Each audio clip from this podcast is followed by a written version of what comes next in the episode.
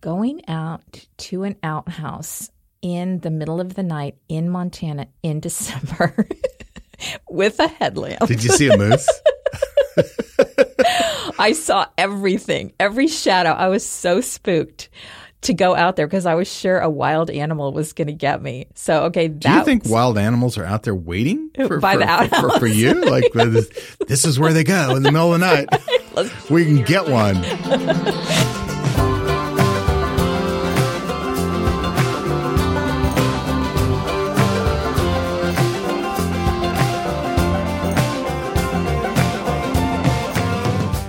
This is the Dear Bob and Sue podcast, our stories of adventures and misadventures as we travel to all the U.S. national parks and other public lands. I'm Karen Smith. And I'm Matt Smith. We're the authors of the Dear Bob and Sue series of books.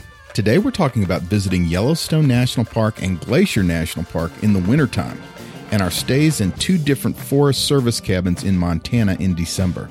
From snowmobiling and snowshoeing to dealing with the freezing cold temperatures, it is a totally different experience visiting Yellowstone and Glacier during the colder months of the year.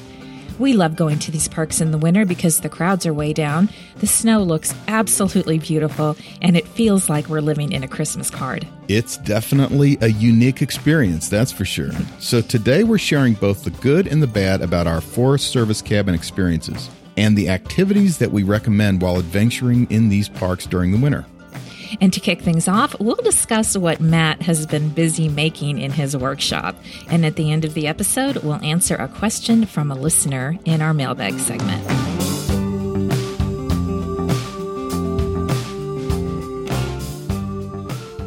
Good morning, Matt. Good morning. It's nice to see your face again. Well, it's good to see your face again. Thank you for uh, Why are you being weird? because you've been spending so much time out in your workshop. I, I have hardly seen you in the last couple weeks. It's like you're building a spaceship out there or something. I'm not building a spaceship. You would know. You know what a man does in his workshop is, is private business. That's why I never come out there. I'm afraid. You're afraid of my workshop? Uh-huh. I'm afraid. You're afraid to see what I'm doing That's right. You've been spending a lot of time out there. Well, I got a 3D printer that I'm learning how to use. Mm-hmm. And so I got this printer, I don't know, a couple months ago, and I started out printing. I didn't know what I was going to print.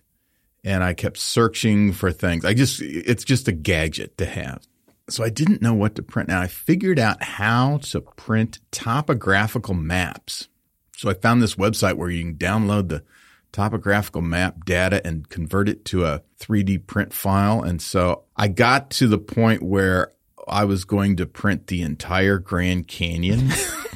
Well, I know. that turned out to be a little bit larger project than I wanted. Well, you showed me one of the I don't know, do you call it a tile? You showed me one of the pieces of the Grand Canyon Right. and it was it was amazing. The the It is uh, pretty cool. The detail. Well, my particular printer, I can print about a six inch square, and I wanted it the Grand Canyon to, to be large. It ended up it would have been about eight feet long. So you have to print six inch squares at a time. I can't get the squares to line up. Oh. I'm starting to my OC is starting to kick in and the little tiles don't match up exactly. So I kind of that went down an unhealthy path. I see. so that explains three of the last four Well, weeks. that was that turned into many sleepless nights. Mm-hmm. Then I got discouraged at how unkept my workshop was because there was travel gear everywhere. There was sleeping bags on top of water purifiers on top of camp stoves on top of important stuff that we needed like trekking poles and I couldn't mm-hmm. find anything. So I decided instead of going horizontal, which is putting everything on a shelf and it's everything on top of each other, I was going vertical. So I started hanging stuff on the wall and that turned into its own kind of project that consumed all of my energy. So I used, I started using the 3D printer to print hooks and holders for all of our gear. And that's what I've been doing. And I will have to say that when you have peeked in, you've been very critical of no. my organizing activity. Uh, it actually looks amazing, and I do appreciate it because I can find you hung up a few of my things, like my trekking poles. But what I didn't quite understand is that you can go to any hardware store, drug store, grocery store and buy plastic hooks. You can, yes. Uh, however, in some cases, I'm making these hooks specific for the item. Oh, so they're custom hooks. Yeah. Well, like like the propane canister. I make the little hook so that it's actually a holder. It's kind of like grips it. So it snaps It in place. snaps in place on the wall. So I know it well, one, I know it, it won't move, and two, I'll know if somebody has been in there messing with it. So how do you figure out the size, the size of the hook for a specific item to snap in place? I have calipers. I measure I measure the thing and then I use this is the part that I'm particularly proud of is then I use an online CAD program, mm-hmm. a little computer aided design program that where you can design your object. And the one I'm using, it's a it's a free program. It's the one they use to teach third graders how to how to design with the computer. And Was uh, it hard to figure out? it's a little challenging. it's a little challenging. I do like the use of primary colors that they, but getting there. I'm hoping to graduate to the fourth grade here soon. Uh huh. I'm rooting for you, but my question is. At what stage are we in on the gear wall? Is it going to be At another gear wall, more gear walls? Is all the gear up already? Well, this is the great thing about going down these paths where your obsessive compulsive behavior, you never know where it's going to go. you don't know how long the path is. You just keep going down the path. I have a feeling this isn't our only gear wall. I, uh, that's what think- I was wondering. I think we're we're much closer to the beginning than the end on this one. And as soon as I get everything organized and on the walls, which could be years, Mm-hmm. then we start printing the Grand Canyon again. there might be a whole business in this uh, making hook things. So if the national parks stuff So doesn't work out, private. This is a private endeavor. Although I have to say, we did post a Instagram story recently where we just inadvertently showed the gear wall, mm-hmm. and this is, of course, the very early stages of the gear wall. It, it'll evolve, and people loved seeing the gear wall. I know. And I, I was a little embarrassed because I kind of feel like Mm-hmm. at this early stage, it's not very well organized. So we may have to just switch our podcast to gear review podcast. Well, speaking of that, in November, we will have a bonus episode where we talk about gear that we use and love. And, you know, maybe we'll do the episode from your workroom. And I'm imagining Workshop. a workshop. it's, it's not just a room; it's a I'm- workshop. I'm imagining that by November, every single wall will be covered with your hooks and with our Might gear. be. So, Might be. Never um, know where the path is going. I don't even know where the path goes. no, that's what scares That's the great thing about being obsessive about stuff.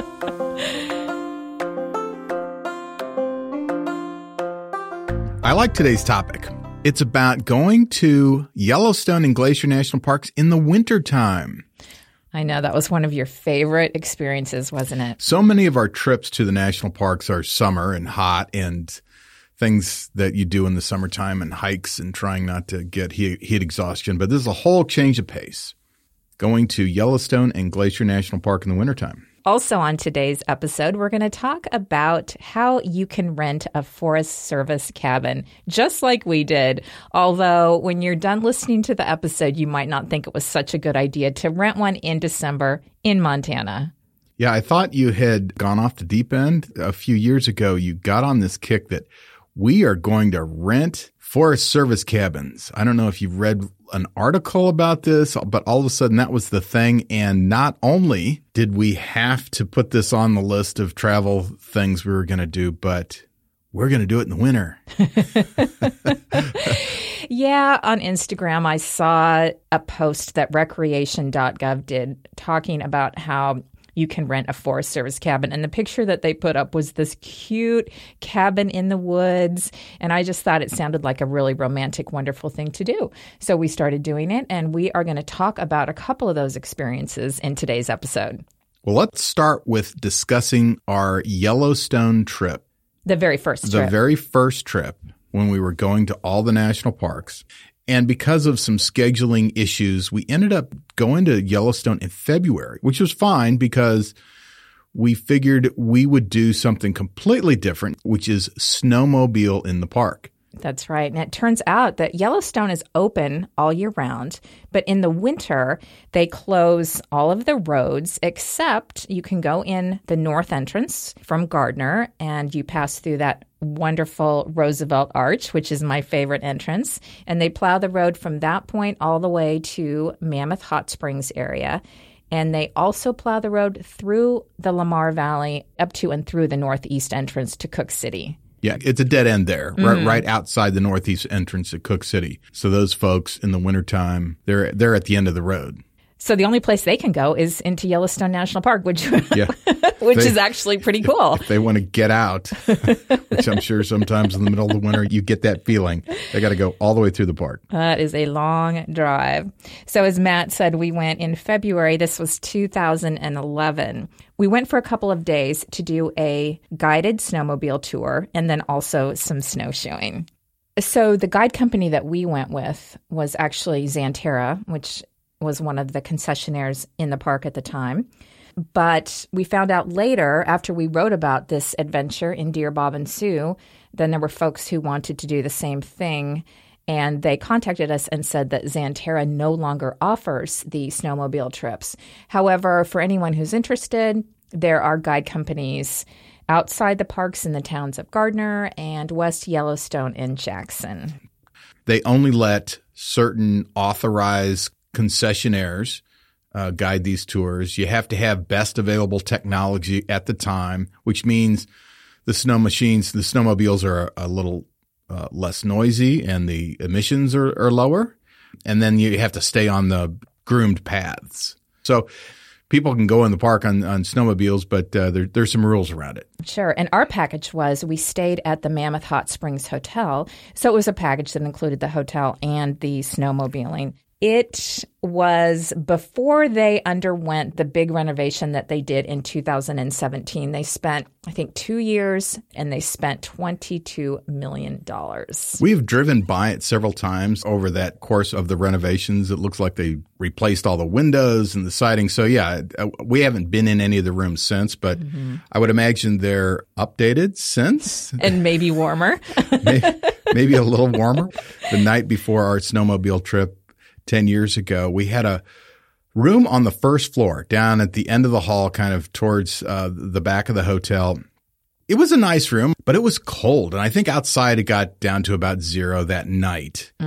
And it was radiator heat in the room.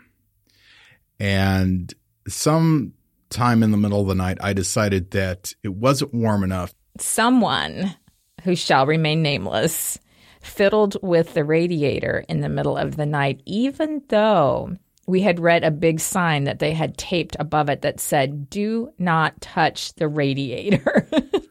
That's not for everybody. that sign.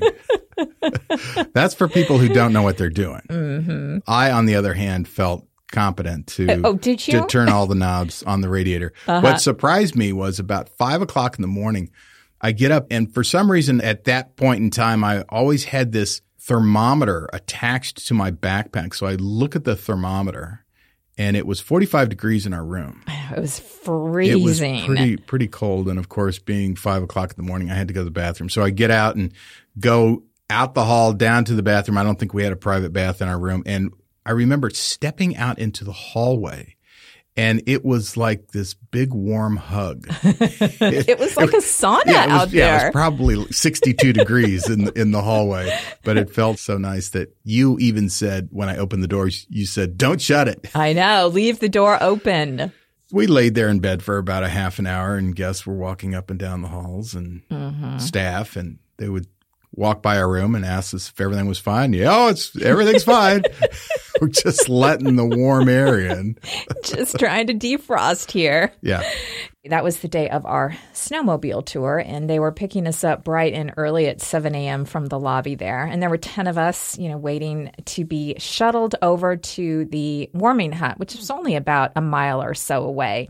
And once we got into the warming hut, we met our trip leader, whose name was Cody, and then he outfitted us for the ride. I thought that we would have to show up completely geared up in our winter outfits eh, so so that we would stay warm on the snowmobile tour. But I think we could have shown up in our pajamas yeah. and been okay mm-hmm. because they gave us everything big spacesuit that you wear, the gloves, the helmet, the boots, everything. Literally, you could have gone in your underwear and been fine. Right, right. It was big stuff. In fact, when we were dressed, we kind of looked like astronauts there. But I was a little worried, Matt, about how you were going to feel about putting on used clothing that somebody else had worn the day before? Well, I had more than just my underwear on. So so it was going over mm-hmm. some of my other clothes. So I, I was okay. It, it caused me pause. I'm sure it did. So, our tour for the day was to go from Mammoth Hot Springs down to the Old Faithful area, which is about 55 miles. And we were snowmobiling on that main park road. I think that's Highway 89. And uh, they they don't plow it in the winter, but what they groom it. They, for- they groom it. So mm-hmm. that particular winter, there was maybe six to eight feet of snow on it. And then they groom it so it's pretty smooth. Mm-hmm. Now, on the way, we made a few stops. We stopped at Gibbon Falls and got off and looked at the waterfall. And we pulled over at the Firehole River, and there were eagles in the trees and there were elk there. And that was really cool. And he stopped a couple of times so everybody could go to the bathroom. There were some restrooms along the way.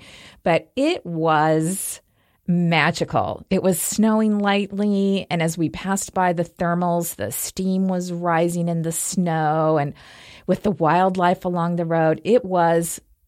It was probably the most magical place I have ever seen. It was pretty cool. Uh, one thing that I liked about it is the weather changed so many times that we went from sunny and the ice crystals were sparkling on the snow and in the trees to cloudy to whiteout snow, back to sunny, and back and forth several times. We got every possible winter condition, which I thought was pretty cool. It was very cool.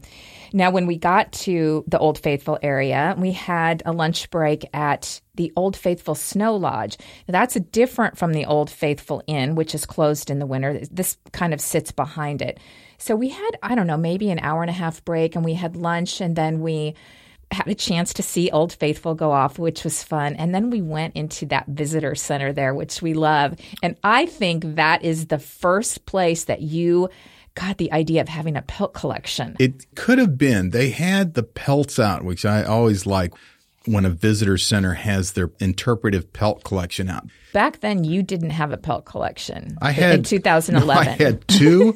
I did. I had two rabbits, a gray one and a white one, and you always would take the white one at Christmas time, and the white rabbit was your snow, which I think is very disrespectful. And to this day, it has those little sparkles on it.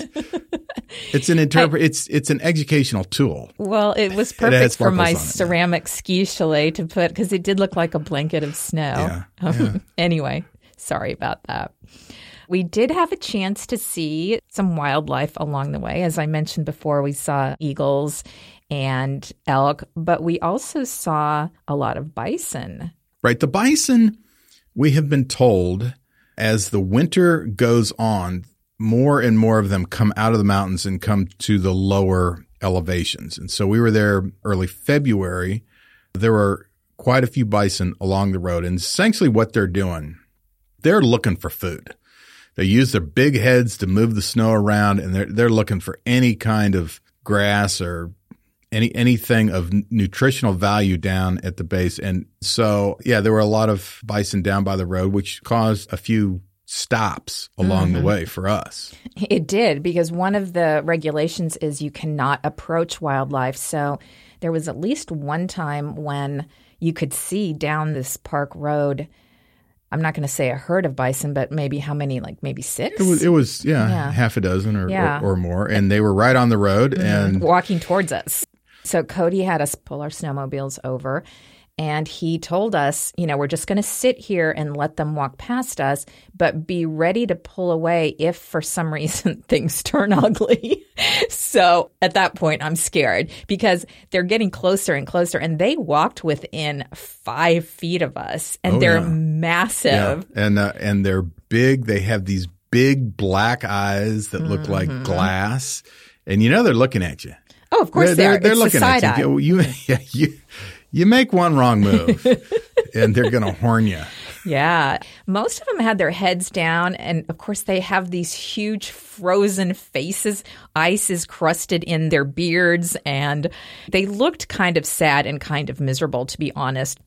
Anyway, they moved on past us and we were able to keep going. But it, w- it was fun to see them that close. You know, we get a question often uh, as we talk about this, and we've written about it. Were we cold on that snowmobile tour? You And would think it would I be. would. I, I was kind of concerned about that because Mm-hmm. you know you get 50 miles away from home and you're you're cold and you got to go 50 miles back. That's uh, that that can be uncomfortable. I got to say, I was never cold once. I wasn't either. Although it was about 20 degrees that day. And we had asked Cody before we started out, how cold does it get when you're doing these snowmobile tours? And he said, sometimes they do it when it's zero degrees out, but if it drops much more than zero, they cancel it. But I think it might be a little chillier if it were zero degrees. Well, they have. uh, There are a few things that help. The hand grips on the snowmobiles are heated. There's some heat coming out by your feet. There's a face guard on the front of the snow, snowmobile. You're dressed in really good gear. So the combination of all of those things, we were pretty comfortable. We absolutely loved that day. Just imagine zipping. We would go anywhere from 20 to 40 miles an hour through the Yellowstone roads. 40 is scary fast on a snowmobile, but there were a couple of times, particularly at the end of the day, because we kind of done a lot of side trips and we had to get back before it got dark. Mm-hmm. And there were a couple of spots where we had to hustle and uh, we were going pretty fast. We were. And yeah, it was getting dark. I think we got back about five o'clock just as the sun had set at that point. Now, there are a lot of other things to do in Yellowstone in the winter, a lot of other tours available. We have talked to people who have gone on the photography tours and the wildlife tours, and they said those were fabulous. There are snow coach tours you can take to like Grand Canyon of the Yellowstone and other places. So you could go for days if you wanted to to Yellowstone and take some of these tours and spend a lot of time in the park. And some people f- go to photograph the night sky in the mm-hmm. wintertime. Mm-hmm. So there's a lot to do. Yeah, we loved it so much that we went back the following Christmas in 2012 with our entire family, stayed at Mammoth Hot Springs again, and we had Christmas there, did the snowmobiling, did snowshoeing, and I have to say it was probably the best Christmas our family has ever had. Yeah, that was fantastic. So fast forward six years, and in 2018, we decided it was time to go back again in the winter. So we had started the year before going snowshoeing with our good friends Craig and Aya. We went to Mount Rainier for the weekend and we snowshoed there and we stayed in one of the in park lodges at Mount Rainier. We decided we were going to do that every December before Christmas and sort of get in the Christmas spirit. We'd find some place to snowshoe, some national park, because to me, that's what's Christmassy, not the shopping malls. It gets you in the holiday spirit. Mm-hmm. Snow's falling. You're in these wild open places, beautiful scenery. And so you decided to combine our December trip with Craig and Aya with this obsession you had with Forest Service cabins. And we were going to combine the two. Yes, that's where it all came together, and we decided that Yellowstone would be a good place to do it. When I was researching Forest Service cabins, the way to find them is you just Google Forest Service cabins and then plug in the state that you want. So, for instance, Montana. And then a list of all the national forests in Montana came up, and under each national forest, they would list the cabins that were available to rent then you can find out all the information on the National Forest websites about the cabin. But if you want to book the cabin, you have to go over to recreation.gov. They're the ones who actually take the reservation. And both websites have photos and they give you all the information you need. Now, just doing some preliminary research, I found out that the price ranges from about 35 to $70 a night. And you can book these cabins up to six months ahead of time. And some of them go quick.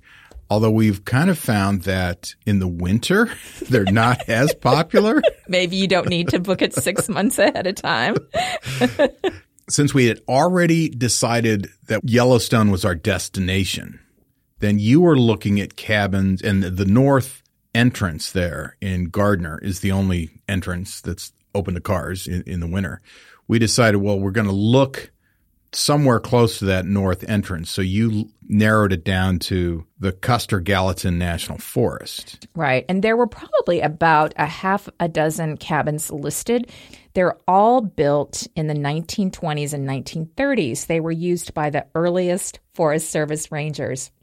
And when they say they're rustic, we're not thinking National Park Service rustic like Old Faithful Inn. We're thinking rustic, rustic. For instance, some of them have electricity, but many of them don't. And some of them have wood stoves or electric stoves, but none of them have indoor plumbing.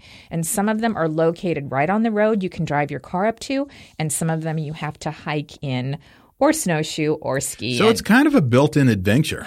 yes, you, absolutely. And, and, you kind of don't know what you're going to get because it's winter and you don't know what the elements are going to be. So, mm-hmm. so you book this cabin and you kind of were pre-selling it in the uh, late summer, early fall that we're going to have this great Forest Service cabin adventure north of Yellowstone.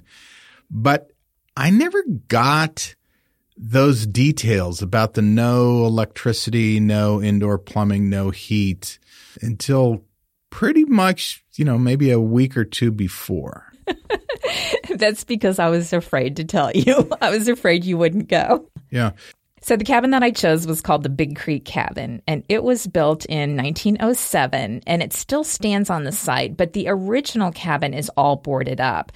Now, the cabin that you actually stay in is next to it. It's the former guard station, and it was built in 1925, so, so much newer. yeah, so it's a new, it's a newer cabin. It's only about 95 years old. Mm-hmm. It's the largest of the cabins in the Yellowstone district, and it's about 28 by 40 feet. It's a log cabin, and it has five rooms and two porches. Now, again, you can drive to this cabin when there's no snow. They do recommend a four wheel drive because it's a dirt road. But in the winter, they plow the road to this spot where there's a closed gate, and it's a half a mile away from the cabin. So you either have to ski or snowshoe a half a mile. And that didn't concern you at all that we would have to park a half a mile away and like post hole our legs through deep snow for well, a half a mile? At that point, I thought, oh, it'll be such good exercise. What I was really concerned about was the part that said there's no electricity, there's no running water, and there is only an outhouse with a vault toilet.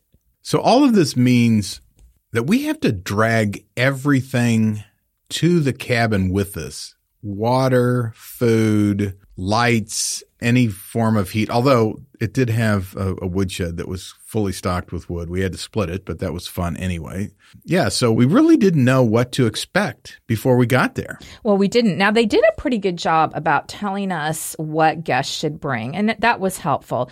So the cabin had beds and it had a big table and some chairs to sit in and it said it sleeps 11 people i'd say that that is very that's, yeah I, am not i don't think we're we're staying there with nine other people no you know there's a propane lantern and there's a cook stove and a wood heat stove but they tell you to bring a flashlight bring bedding cookware dishes utensils newspaper garbage bags all that stuff matches and toilet paper although the the outhouse was stocked with toilet paper. It was surprisingly. And it was actually that was a nice outhouse for a pit toilet. That's about as good as it gets. Now, they're nicer in the winter, you know, when because they don't smell because they don't smell as bad. Um, yeah, but but you know, bring batteries and candles, basically everything. It's like a wooden tent. Just that's exactly what it is. That's correct. It's like you're camping outside, but you have a roof over your head. So after I booked it, Matt and I and Craig and I, uh, we did sit down and, and talk about it and think, are we just Is this a smart thing to do? and the answer was pretty much no. no, but then we let's do it anyway. Well, yeah, because here's the thing: if it's available to book in the winter, then it must be okay, right? People must do it. Yeah, yeah. And then my fallback was, if it's really horrible, we'll just bail and we'll go into Bozeman and get a hotel room. I like that you always have a bailout. you always have to have a bailout I, for actually, sure. I, li- I like your bailout. At some trips, we should just go straight to the bailout. You know, hotel in Bozeman and go to the breweries. Can we just do that? in hindsight. so the trip rolls around in December, and it takes us about a full day to get to Bozeman. So we had plans. We spent the first night there in a hotel, very luxurious. Then the next day, Hampton Inn. yeah, the Hampton. The next day, we continued on the little bit to Livingston, and that's where you turn south on 89 to head into the park. At about 34 miles was the turn off to our cabin. And from there, it's another five miles on a dirt road. In this point, though, it was a snowy road to get to the cabin. I thought the road was in pretty good condition. We had a four wheel drive, so I wasn't worried. So we get there, and of course, yeah, the gate mm-hmm. is Gates closed. gates closed. Now I had decided that maybe we should bring some kitty sleds with us. And can I just say, that was the most genius idea you have Yeah. ever had. I know, but like for the, the couple months before, you ridiculed me quite a bit. Oh, That- I do not remember that. I think I went to Target and got a couple of nine dollar sleds, and you thought that this is ridiculous. But then we're standing there looking at the path to the cabin, and it was pretty good. We didn't need the snowshoes, although we had snowshoes with us. I, mm-hmm. We didn't need to use those, but yeah, we loaded up our stuff into the sleds, and it, it took a few trips. But you, we get there, and this cabin is sitting in this flat clearing surrounded by spruce and fir trees and elevation is about a mile high. It's about 5,800 feet. And it was, it was just beautiful. Now, It was gorgeous. Mm. Yeah, this is at the end of the road and past the cabin. In nice weather, you can drive a little bit further to some trailheads where you can hike forever into the national forest. So, so this is kind of the wilderness. And it did say on the website that bear and elk and deer and even moose. I would have loved to have seen a moose. yeah. Yeah, the property, as we said, there are two buildings. There's the outhouse. There is a woodshed stocked with wood. And when we went inside the back door, you walk right into the kitchen. Then there's a big main room and two bedrooms, and that's pretty much it. And the windows were all original. There's single pane glass. Some of them were broken And taped Uh, up. and- but and they were taped up, and there was some cardboard over. There, there's like zero insulation in this place, but that that was fine. In the main room, there was a wood burning stove that we used and kept lit all the time. There's a kitchen stove that's a wood burning stove that we never really figured out how to get going. It, I know you and Craig worked on that thing could- forever. Yeah, it could be that we drank whiskey before we tried to light the stove, or maybe there was something defective about it. But that that back kitchen area, I swear, it stayed colder back in the kitchen than it was outside. it was I, I- I- freezing. I don't know how that that I know. could happen. And so that we kind of use that as our walk-in freezer. We did because there is no refrigerator, obviously, in this place because there's no electricity. And so there was a door, thank goodness, from the kitchen into the main room, which we kept closed. So we would keep all of our things that needed refrigeration just in the kitchen on the counter because it couldn't have been more than 35 degrees in there. Oh yeah, no, it wasn't 35. It- oh, you think it was colder than that? Oh yeah, there was ice on the floor. yeah, yeah, that, it was. And I, I will say too, in the main room, the first thing we did was start a fire. It took a long Took a time to heat up, Took- hours. Yeah, it took and took a while to, to Mm-hmm. heat up the place. But once we had the fire going, it did warm the room. Now the room had a big table where we ate and played cards and stuff. It also had a couple of single twin sized bed bunk beds, like the bottom parts of bunk beds, and that's Which where was kind of weird. That was like Willy Wonka when the grandparents slept in the main room. It, yeah, it was a little bit Willy Wonka. It, it it was odd until we realized we went to bed at night that you you you want to sleep as close to the wood burning stove as you can. So Craig and I slept there and then we slept in a bedroom that was not far from the wood burning stove. Right. It was right next to the So we room. were all like my head was maybe 20 feet from the wood burning stove. You were a little bit closer, but that uh, that was key for later in the evening that we we tried to keep that stove going. We thought, well, we'll load it up with wood and maybe it'll last, you know, four or five hours. We'll get up once in the middle of the night.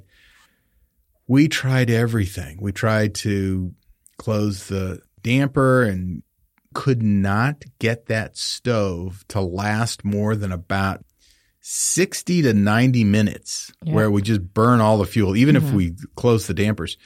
So we would get up every 60 minutes and put more wood in. Yeah, we took turns, but nobody was sleeping while the other people were doing it because, first of all, it, you know, it's an old place that creaks. And then when you opened the door to put the wood in, it made a sound like somebody was screaming. Right.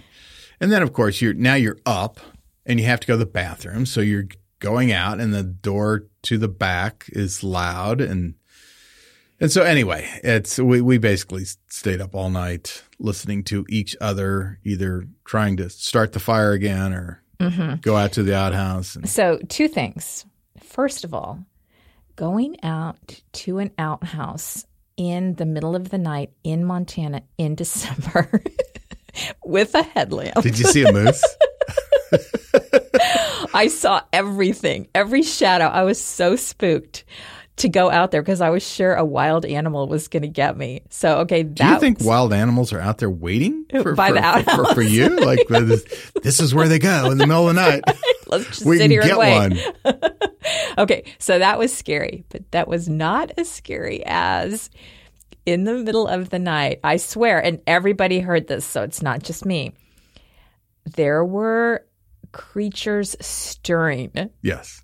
It was the circle of life. It was the circle of life. We heard Above us on the roof. teeny tiny footsteps. We heard Uh-huh. louder footsteps in the empty space above the the ceiling, so Mm-hmm. the attic. Uh, I think we we had a family of pine martens or ermine up there living, and then the bigger animals were outside. on the front porch.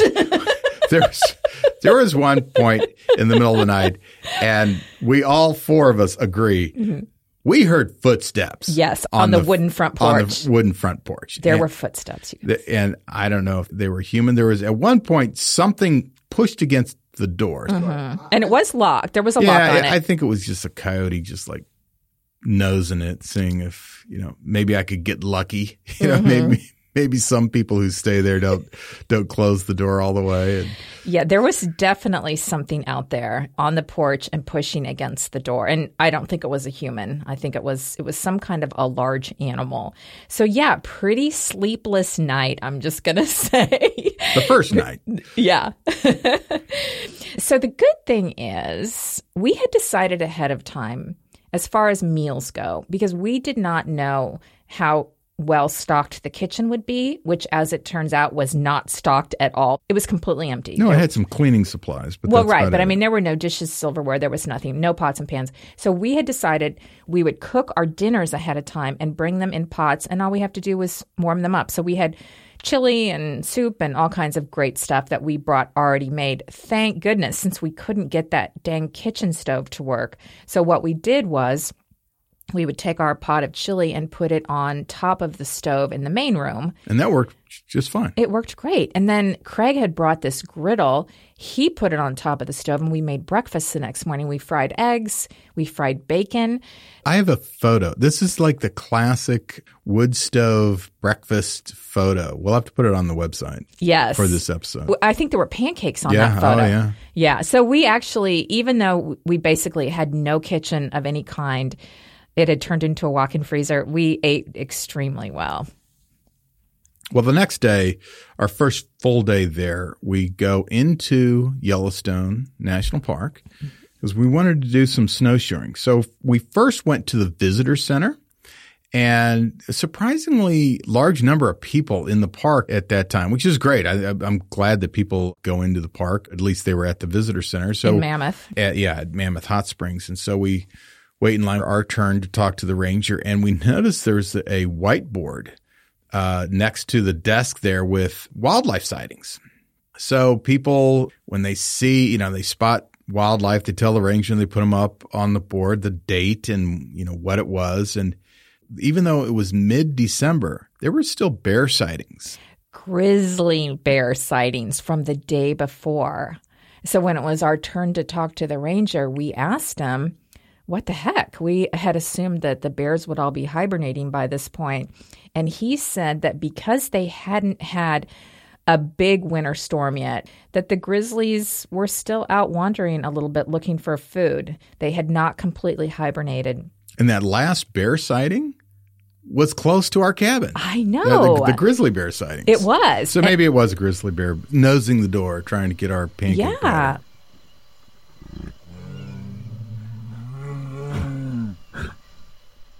We asked the ranger, we told him where we were staying, and we asked him if there would be grizzlies out by that cabin. And he said, well, definitely. Yeah. So, anyway, that freaked me out even more about going to the bathroom in the middle of the night.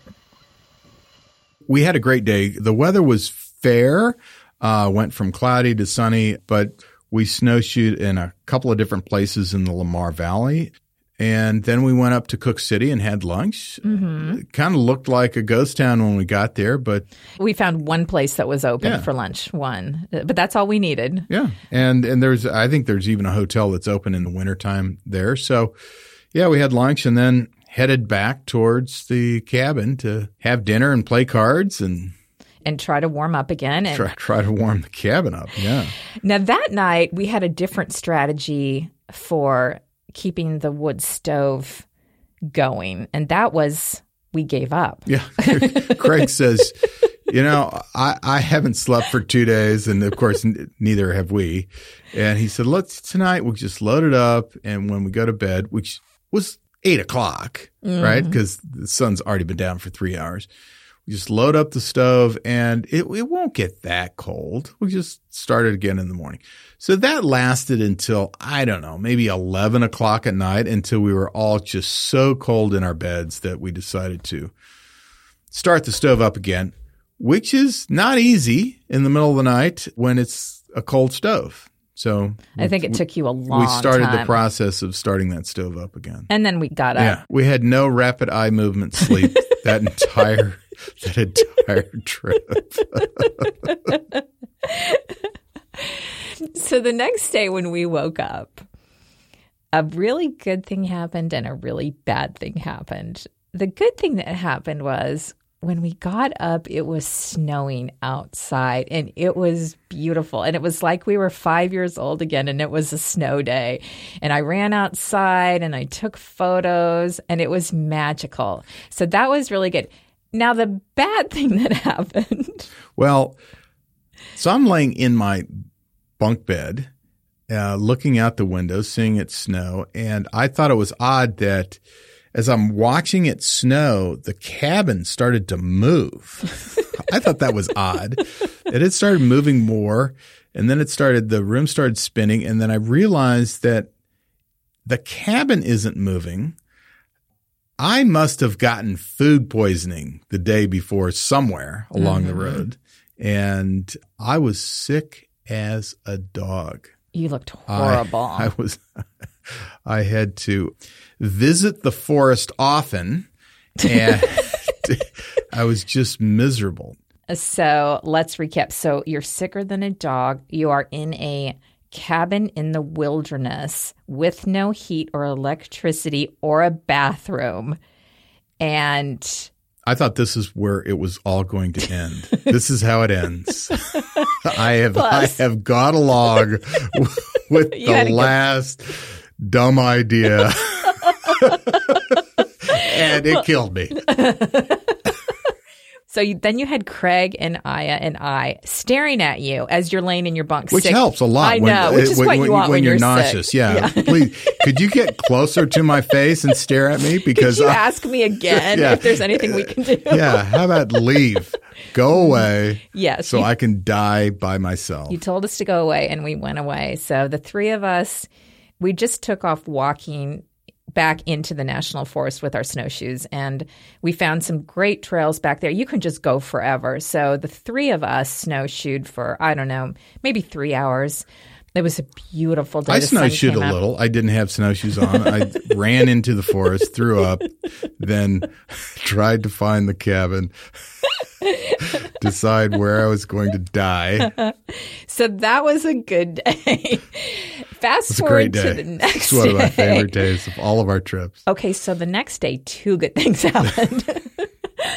we woke up and it was the most beautiful sunrise I have ever seen in my life. The sky lit up like flames of pink and orange and it was stunning. It was so beautiful. And then the other even better thing was is that you felt better. It was a Christmas miracle. I was actually feeling good enough that I was up for a road trip. And so we went back into the park and we walked those terraces over there by Mammoth Hot Springs, which is really beautiful in the winter. It is beautiful. And there are a lot of them. I mean, we spent, I don't know, at least two hours over there walking the mall, and hardly anybody else was there. So that was a fun thing to do. Yeah. I was still a little weak, but not too weak to eat. So about midday, we decided that since we had brought a month's worth of food with us, mm-hmm. And it was our last day. and it was our last day, we had one day left, we would just go back to the cabin and just lay it all out there and just eat and drink until we couldn't anymore. So that's what we did. We had a feast. we had a feast. We had a holiday feast. I think the best thing we have ever had was we brought instant mashed potatoes. We made those, And Kerrygold butter. Kerrygold butter, and I brought some truffle salt. It was so good. I think we each ate like 10 pounds of mashed potatoes. yeah, and I didn't throw up any of them. You so didn't. that And was you that was all that was a bonus. I think there was even some whiskey consumed, and there We- was yeah. Yeah, and we didn't mention too that we had brought battery operated Christmas lights and also battery operated little votive candles. And so it was very festive because even though we didn't have electricity, we had strung these Christmas lights throughout the cabin and lit the little votive candles. And it was like this little lit up cabin in the forest. It was beautiful, it was magical. So definitely some good things about that trip. But the next day, yeah, we had to get out of there. Our reservation was up. So we packed all our gear. We cleaned the cabin. Now, one of the deals when you rent those Forest Service cabins is you have to pack out all your trash and you have to clean for the next people who are coming in. They they don't have housekeeping service. And we didn't feel like we were ready to drive back to Seattle just yet. So we decided to have one more night. We got hotel reservations in Missoula and we stayed there and we checked into the Hampton Inn. And I do have to say, we had electricity, we had heat, we had a warm bed. I mean, it was like heaven. Yeah, I was wondering the whole time, like, why don't we do this instead for our winter trips? Can we just go to a place with a comfortable bed and a waffle maker every morning? Well, yeah, we might want to change There's, the there's no to that. there's no animals running around uh, right Trying to get above- in the right door. above your head or pushing on your on your door trying to get in. That's right. So we had so much fun that we decided we were going to do it again. See, this I'm not in charge of making the plan. A long time ago, you you just took over the trip planning, and this is what happens. Well, we did learn some lessons though. So, yes, I wanted to rent a forest. What lesson did you learn? Okay, we're going to sum that up at the end. Okay. But I knew that we needed to have electricity and heat. So I started looking at Forest Service cabins again in Montana because we decided we wanted to go experience Glacier National Park in the winter. So that area is Flathead National Forest. So I got online and started looking at cabins and I found one that has electricity and electric heat. Now, it still didn't have indoor plumbing. yeah, but I, I liked it when I saw the electricity and the heat. I know. That's a huge deal. You know, there was going to be another outhouse in the woods, and there are grizzly bears in that area as well. Also, and this was actually a little worse than the other cabin, there's a one mile hike to the cabin, but only if the road is impassable to snow. There there was no gate. This is my point. I don't think you learned anything from from the year before. So what did you do? You booked three nights. which is actually the maximum stay you could book.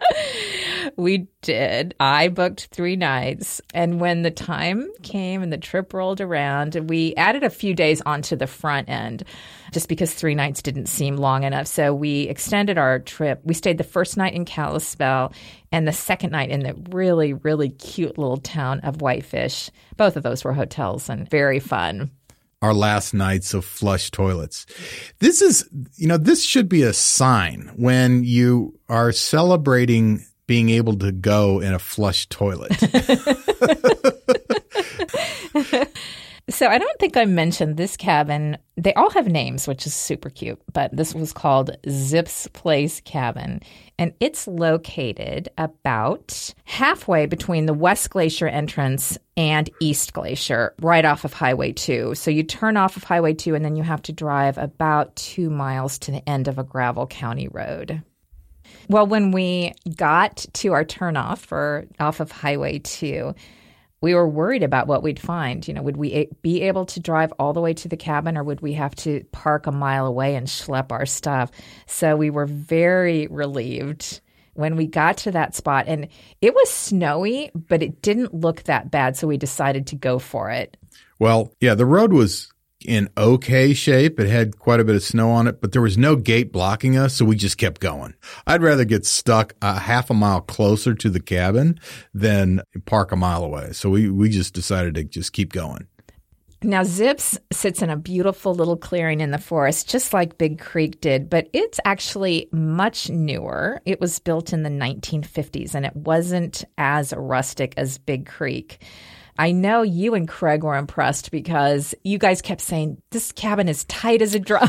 well, every possible little opening that a critter could get in was meshed off and it was not drafty on the inside. It was really well taken care of. It was. Yeah. And they had actual furniture. There were a couple couches and coffee tables and lamps that that they didn't have at Big Creek. There was electric baseboard heat. The kitchen was fully equipped. They even had a microwave and a coffee maker.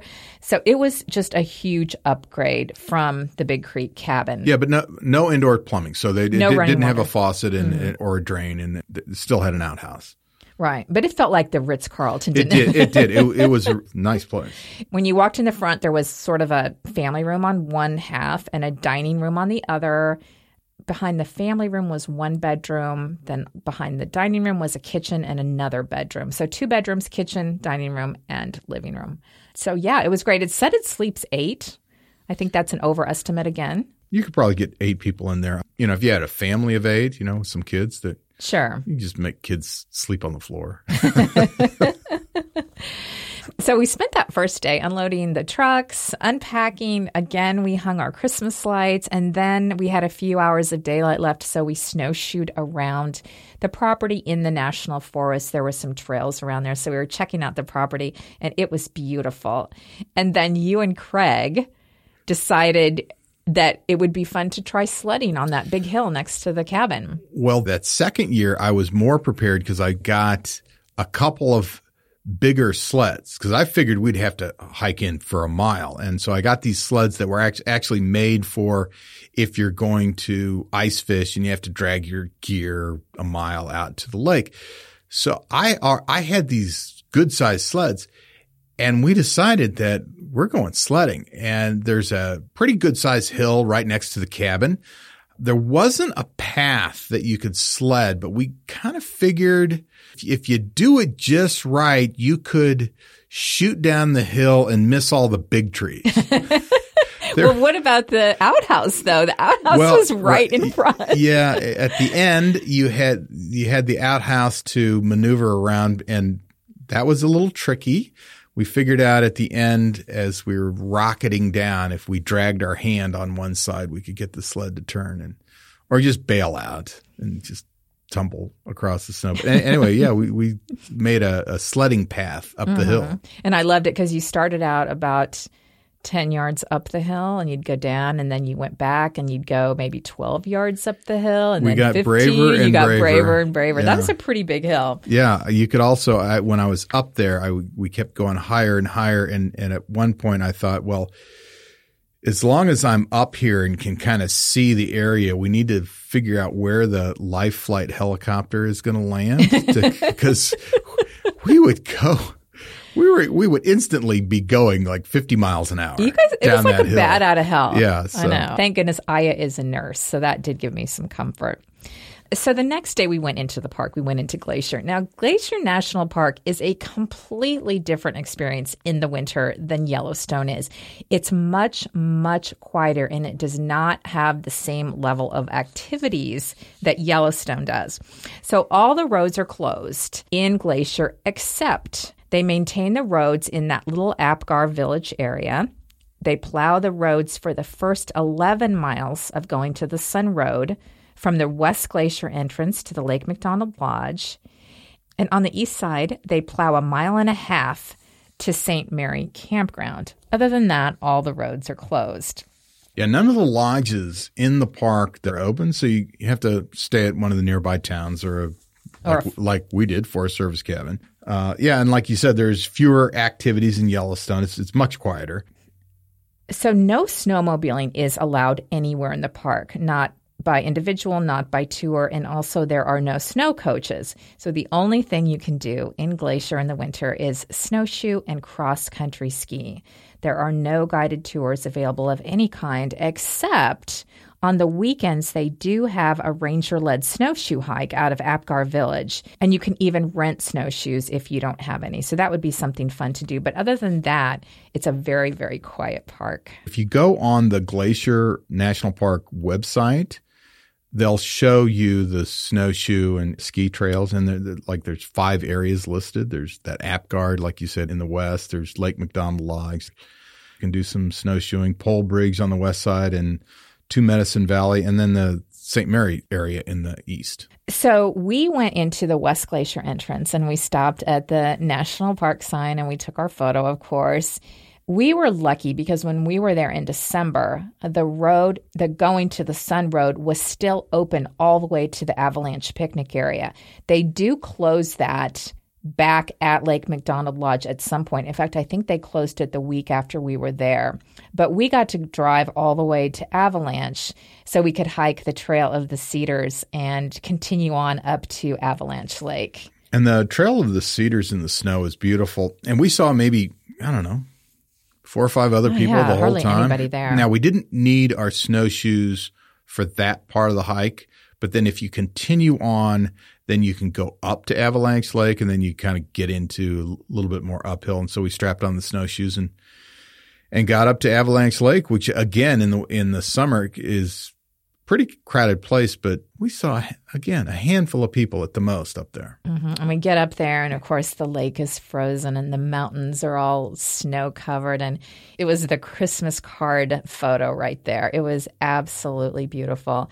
And also, what I thought was cool is we've actually never done that hike before because, as Matt said, it's usually in the summer, it's very crowded. I think it's one of the most popular hikes in the park. So every time we've tried to go, there's been no place to park. So it was fun to see it in the snow and it was fun to see it with hardly anybody else there. And then we d- had a couple of cool stops on the way out when we got back into the truck and, and we're heading back towards the cabin. Along that McDonald Creek, there's a couple of pullouts that we stopped and we got some great photos. Then we stopped by uh, Lake McDonald Lodge, which which wasn't open, but we could walk around the backside and out that uh, dock. Yeah, some gorgeous views from Lake McDonald Lodge. And then by the time we got to the cabin, I think you guys had a couple We did, ti- did a few more runs uh, down the down the sled getting hill. braver and braver and higher and higher. Now, the next day, we decided to snowshoe in a different national forest. So we drove east on Highway 2 to Marias Pass, which is at the point where the Continental Divide crosses over the pass. And we were planning to snowshoe south from there on the Continental Divide Trail, which is in the Lewis and Clark National Forest. And there was a large parking lot and no other cars but us. And so we parked and it, it was right outside a pretty large campground. Mm-hmm. So we were there. It was it was very very windy. We weren't really sure we wanted to to snowshoe, but Craig and I kind of walked into the campground area in the trees a little bit. Of, and once we got into the trees, it wasn't as windy. So we decided, yeah, let's try it. So we strapped on the snowshoes and, and hiked in. And that, that first stretch of the hike or the snowshoe trail was through the campground and it was beautiful. It was flat, deep, deep snow. Mm-hmm.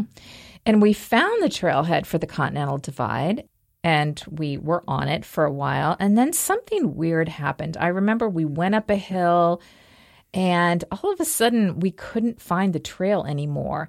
And Craig had it on his Gaia app and he could see it but we just couldn't get to it because you know he would say oh it's just a little over to the east but when we would turn that way there would be a big ravine that we'd have to snowshoe down. So we kind of made our own trail that day. Yeah which was fine. It's it's a little tougher breaking a new trail in deep snow but we figured we had the gaia app. We could figure out how to get back to the truck if we had to. Yeah that was fun. Eventually we just found a nice spot amongst the trees and we tamped down the snow and we all sat down and had lunch yeah, we had a lot of fun up there. And after we got back to the cabin, it was starting to get dark. But you guys, not only did you go back sledding, but you did it in the dark with your headlamps. Yeah, some of our Christmas lights, they were battery operated. So we just taped a set of lights to one of the big sleds and turned them on and we had our headlamps and now I do think we were drinking whiskey at that point also. when were you not drinking whiskey? but we kept going up further and further. And you thought that it was pretty pud, the hill that well, we were, we were going down. I didn't, but I, I was actually afraid to try it. I kept telling myself I would do it before we left. But one thing I loved about you and Craig doing that is you guys were hooping and hollering and laughing. And it was like you were 10 year old boys again. And I say that in the nicest way possible because – I mean, look at us. We're not 10 anymore. We're, we're not 10. We're many tens. so the fact that you guys were out there having such a blast, I loved it. And Aya and I were just cracking up watching you from the front porch. Anyway, so unfortunately, the next morning we had to head out. Again, this was a three night maximum reservation. And when we woke up, it was a Christmas miracle. It was snowing. Another Christmas miracle. Uh-huh. It was snowing. And the one thing that we had been worrying the whole time was being able to drive back to that cabin. We were fortunate that there wasn't that much unpacked snow on the road. But what if we're out there and a big snowstorm comes in and uh, kind of socks us in? Well, it was snowing. It was easily snowing an inch an hour when we woke up. So we still had breakfast and took our time and cleaned the cabin, but we knew we couldn't stay too much longer or we would be stuck there. I know. And as the snow kept piling up, all of a sudden we started to feel a little panicky and we were literally running, carrying our stuff out to the truck, loading it up. And of course, then we had to clean the cabin and get out all the trash. But once we were ready to go, I looked back at the cabin and the snow and the hill and I thought, I'm not leaving here without trying the sled. It was your turn. It was my turn. So we got the big sled. I went up the hill. It was scarier than hell from up there. I know. It's scarier at the top than, than it is oh from the bottom. Gosh, you, from the so bottom, steep. it looks doesn't look very far. when you step in the sled, it takes and, and, and sit down, it's instantly going fast. I know. So I did it. It was exhilarating. And of course, to stop myself, I sort of had to just tilt the sled and fall out, but it was all good. And I was glad that I did it before we took off. So that said, we've had now a couple of Forest Service cabin adventures. Would you recommend doing it again? And in the winter, I would not probably recommend Big Creek because it was just too difficult to stay warm at night and get any sleep. I think it would be a fantastic place to stay in the summer. And some I think some people would like it in the winter. I think it's a little too rough for us. Yes, I don't think we're we're quite that we're, hardy. We're, we're a little soft. now Zip's place was fantastic and I would definitely rent that again. Yeah, if you can drive to it, right and, and, not have to do the one mile hike in with all your stuff or snowshoe in yeah i i definitely do zip again yeah for sure one thing i would say though about these forest service cabins is they can be a little dirty. There there can be some bugs. There might be rodents here or there. I mean, they're safe. Mm-hmm. You have to clean your surfaces. In both of these cabins, we had no rodents inside. The We didn't the- see any. The the cabins, they are well maintained for what they are, but you're not renting a hotel room. This is not a resort. It's rustic and think of it as camping with four walls and a roof. Exactly. Now, when we rented the first one a few years ago, and I, I told my mother what we were going to do, that we were going to stay in a cabin in Montana in December with no heat or electricity and no toilet, I remember she said to me, Well, that sounds ghastly. Although she doesn't have a British accent. No, is, did she say it like that? 'Cause that's weird because your mom doesn't talk like that. And she asked me, why in the world would we voluntarily sign up to do something like that? And, you know, I got to thinking about it. And the reason that I like to do things like that is because I wanted to put us in a situation where we would most likely have an adventure, but not so much of an adventure that we might die. Yeah, or, or, or freeze to death. I mean, um, we could freeze to death, which we almost did. That's true. But standing in a national forest in Montana in a snowstorm or at night under a billion stars, you know, it makes you feel alive. I think we have to keep putting ourselves out there because, you know, let's face it, you and I are never going to have an adventure just sitting on the couch. Well, I don't know about that. We've said before we're going to start the Dear Robert and Suzanne podcast. We might talk about we might talk about our couch adventures. and,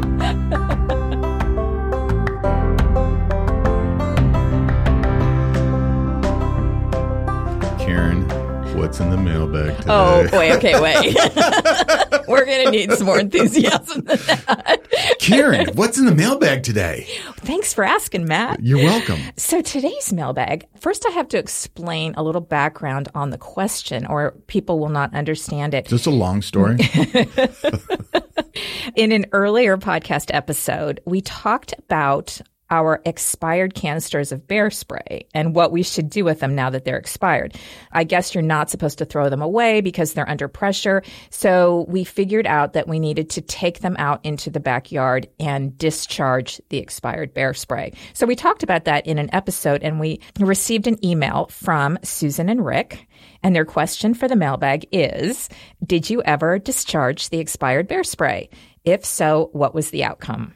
We did. We've been this had been on our to-do list for a long, long time. Yes. And I was thinking the other day that one of our bear sprays has been expired for a little while, so we should, you know, go out and, and use it. And then I looked at it and it had been expired for five years. so I think this literally has been on the to-do list for five years. Right. We also had a trainer. So our our good friend Craig of Craig and Aya, who we travel with often, he had heard us talking about wanting to practice the bear spray. And very thoughtful gift one day, this is maybe, I don't know, six months ago, he bought us a trainer. And I guess you can buy these bear spray canisters that don't have any pepper in them. They just have the accelerant. So you can practice it without worrying about getting pepper on anybody. So we had the expired bear spray, then we had the trainer, and we, yeah, we just went out to the backyard. We actually learned a lot. We did learn a lot. and this is why you practice uh-huh. because we couldn't have anticipated some of the stuff we learned. First off, there is a safety on the top of these things that you mm-hmm. have to pull off. And it's designed that you can do it with one hand because you don't know if you're out hiking, you have this thing in either a holster. I carry mine in one of my water bottle pockets and it's designed so you grab it quickly and take the safety off with your mm-hmm. thumb. That all sounds easy until you do it. Yeah. And you never practice doing this thing because I've always worried that what if while I'm doing that, then the thing goes off? But you were actually pretty skilled at getting that safety off. You just flicked it off like it was nothing. But when it was my turn to try, I couldn't get the darn thing to come off. You do it with your thumb. You, you, put your- can. Yeah. So if you have both hands available, then it's obviously a lot easier to do it that way. The idea is this is something you have to do pretty quick. Yeah. So you just grab it. if you know what you're doing, you put your thumb over it. But you enjoyed spraying that. I, I was a little worried that you're going to turn that on me while I, was filming. You know, I thought about it because you'd made a few remarks about that I was the bear. But what I did learn, and I was surprised by this, is that the spray, it did not shoot as far as I thought. That cloud of mist is what, like 15 feet away? I agree. It, well, a couple of things. When it comes out, the accelerant is white. And I don't know if that's white because of the, it's creating condensation or it, because it's under pressure. It's kind of like a icy mist. And that, that little cloud didn't go as far as I thought. Although I think what happens though, and you can't see this, that the cloud does go further. Mm-hmm. And I thought it would be a bright red cloud of, of pepper. It's not. It's kind of white, but mm-hmm. I, I could see some red in the cloud. So you're right. That initial burst doesn't go very far, but I do think it then it kind of disperses and your eye doesn't really see it. Mm-hmm. It was pretty powerful though. Yeah, it was powerful for sure. But, you know, if a bear is charging you, and we all know how fast they can run, which, okay, technically I don't know how fast they can run, but it's really, really fast. So if they're coming towards you at a good clip, and you spray it, it feels to me like they would have enough momentum in their charge that even if it hit them square in the face, they're still going to be flying towards you. I don't know. I mean, I guess it is what it is. it's easy to overthink this. The bottom line is you're better off with it than without it. Absolutely. So if Absolutely. you're in a situation, I don't think it's so much that the bear is running at you, although we've had that happen before for whole other stupid reasons that were totally our fault. It's more that they're coming at you slowly with intent, Mm-hmm. and that's not a good thing. And they get to a point where they're they're too close, and it's Mm-hmm. time to try to back them off. So I think you have a little bit of time, but Yeah. yeah, yeah, it didn't shoot as far as I thought. And after we posted some of the videos of our practice bear spray shooting, we, we posted it on Instagram and we did get a lot of comments. And one woman who spends a lot of time in the backcountry, she said, You got to practice so that it's almost immediate. You whip it up, you You whip it up. Do you whip it up? you whip it out, you release the safety, and it's going. So sh- she was saying, you know, it needs to be on your hip, which I think is is a really good suggestion. If it's inside your backpack, you're screwed. Yeah, you're not going to dig dig around. No. So I actually, the new bear spray we have has a little holster that it comes in and it has sort of like a loop on it that you could put through your belt loop. But I don't wear a belt. So what I do is I put the front strap of my backpack through the loop and clip my strap closed and it's hanging at my belly. and then I can slide it to the side. no, nothing good would come from me commenting right now. so you could, ju- Right. There so, you go. Anyway, that's what I do because I found that if it's in my water bottle pocket of my pack, I just can't reach my arm back there fast enough to whip it out. And I'm worried. I'm worried about protecting you. So anyway, the other thing I wanted to point out is we have a friend, Steve, who spends a lot of time in the backcountry in Montana and he has had to use bear spray before. And his suggestion was he knew we were going to practice. His suggestion was do it with the wind facing you, right? Mm-hmm. So that the bear spray blows back into your face so you can see what it's like to be blinded by the bear spray. He said, because chances are when you're out in the wilderness, if you have to use the bear spray, that's what's going to happen. And so he said, you want to be prepared and not go into shock when all of a sudden the bear spray hits you in the face. yeah, I, I think that's a good point. We're not mm-hmm. going to practice that. Never. Especially not on Thank camera. you, Steve. We're not going to do that. Thank you, Steve, for worrying about us. Although I could, I later in the day, I could kind of feel it in my throat. Uh-huh. There was there was a little bit of an after effect, but that does bring up a good point. You don't get to choose which direction a bear comes at you. And which direction the wind's blowing. Right. So I do think if you're in a windy situation, I don't know. I guess it's, it's still better than not having it. The the wind is a factor that Mm-hmm. you can't figure out ahead of time. Right. But it was great to practice. And if you don't have expired bear spray, but you still want to practice, we would suggest buying the trainer and giving it a shot. If you have a question for us, you can send us an email to Matt and Karen Smith at gmail.com or reach out to us on social media. Go to facebook.com slash dear Bob and S, or you can find us on Instagram at Matt and Karen Smith. We'll review all the questions that come in and we'll be answering some of them in our mailbag segment on future episodes. To see pictures from our winter adventures in Yellowstone and Glacier National Parks, go to www.thedearbobandsuepodcast.com and click on the title for episode 18. There you'll find show notes for this episode and links to other information. Thank you all for the wonderful reviews you've posted on Apple Podcasts. We appreciate each and every single one of them so much. If you haven't had the chance to leave a rating or a review yet, you can do so on Apple Podcasts, even if you listen to our show on Google, Spotify, Stitcher, or one of the other podcast apps. So, have you reached your goal of 500 ratings and reviews? No, but it's inching up there. We're getting really close. Do you look at it every five minutes? every hour. Okay. The books that this podcast is based on are available on Amazon.com. Just search for Dear Bob and Sue. And you can also find more information about us by heading over to www.dearbobandsue.com. Our show is produced by our fantastic team at Puddle Creative in Portland, Oregon. Our artwork is by the designers at Expert Subjects, and our theme music is by Will West. You know, Matt, in thinking about it, maybe we should go back to that Forest Service cabin in Yellowstone and give it another try. I think you'd enjoy it a lot more if you didn't have food poisoning. well, would, I think that would be a good solo trip for you. You'd have plenty of company with all the creatures that sleep in the cabin at night. I think I'm good on that.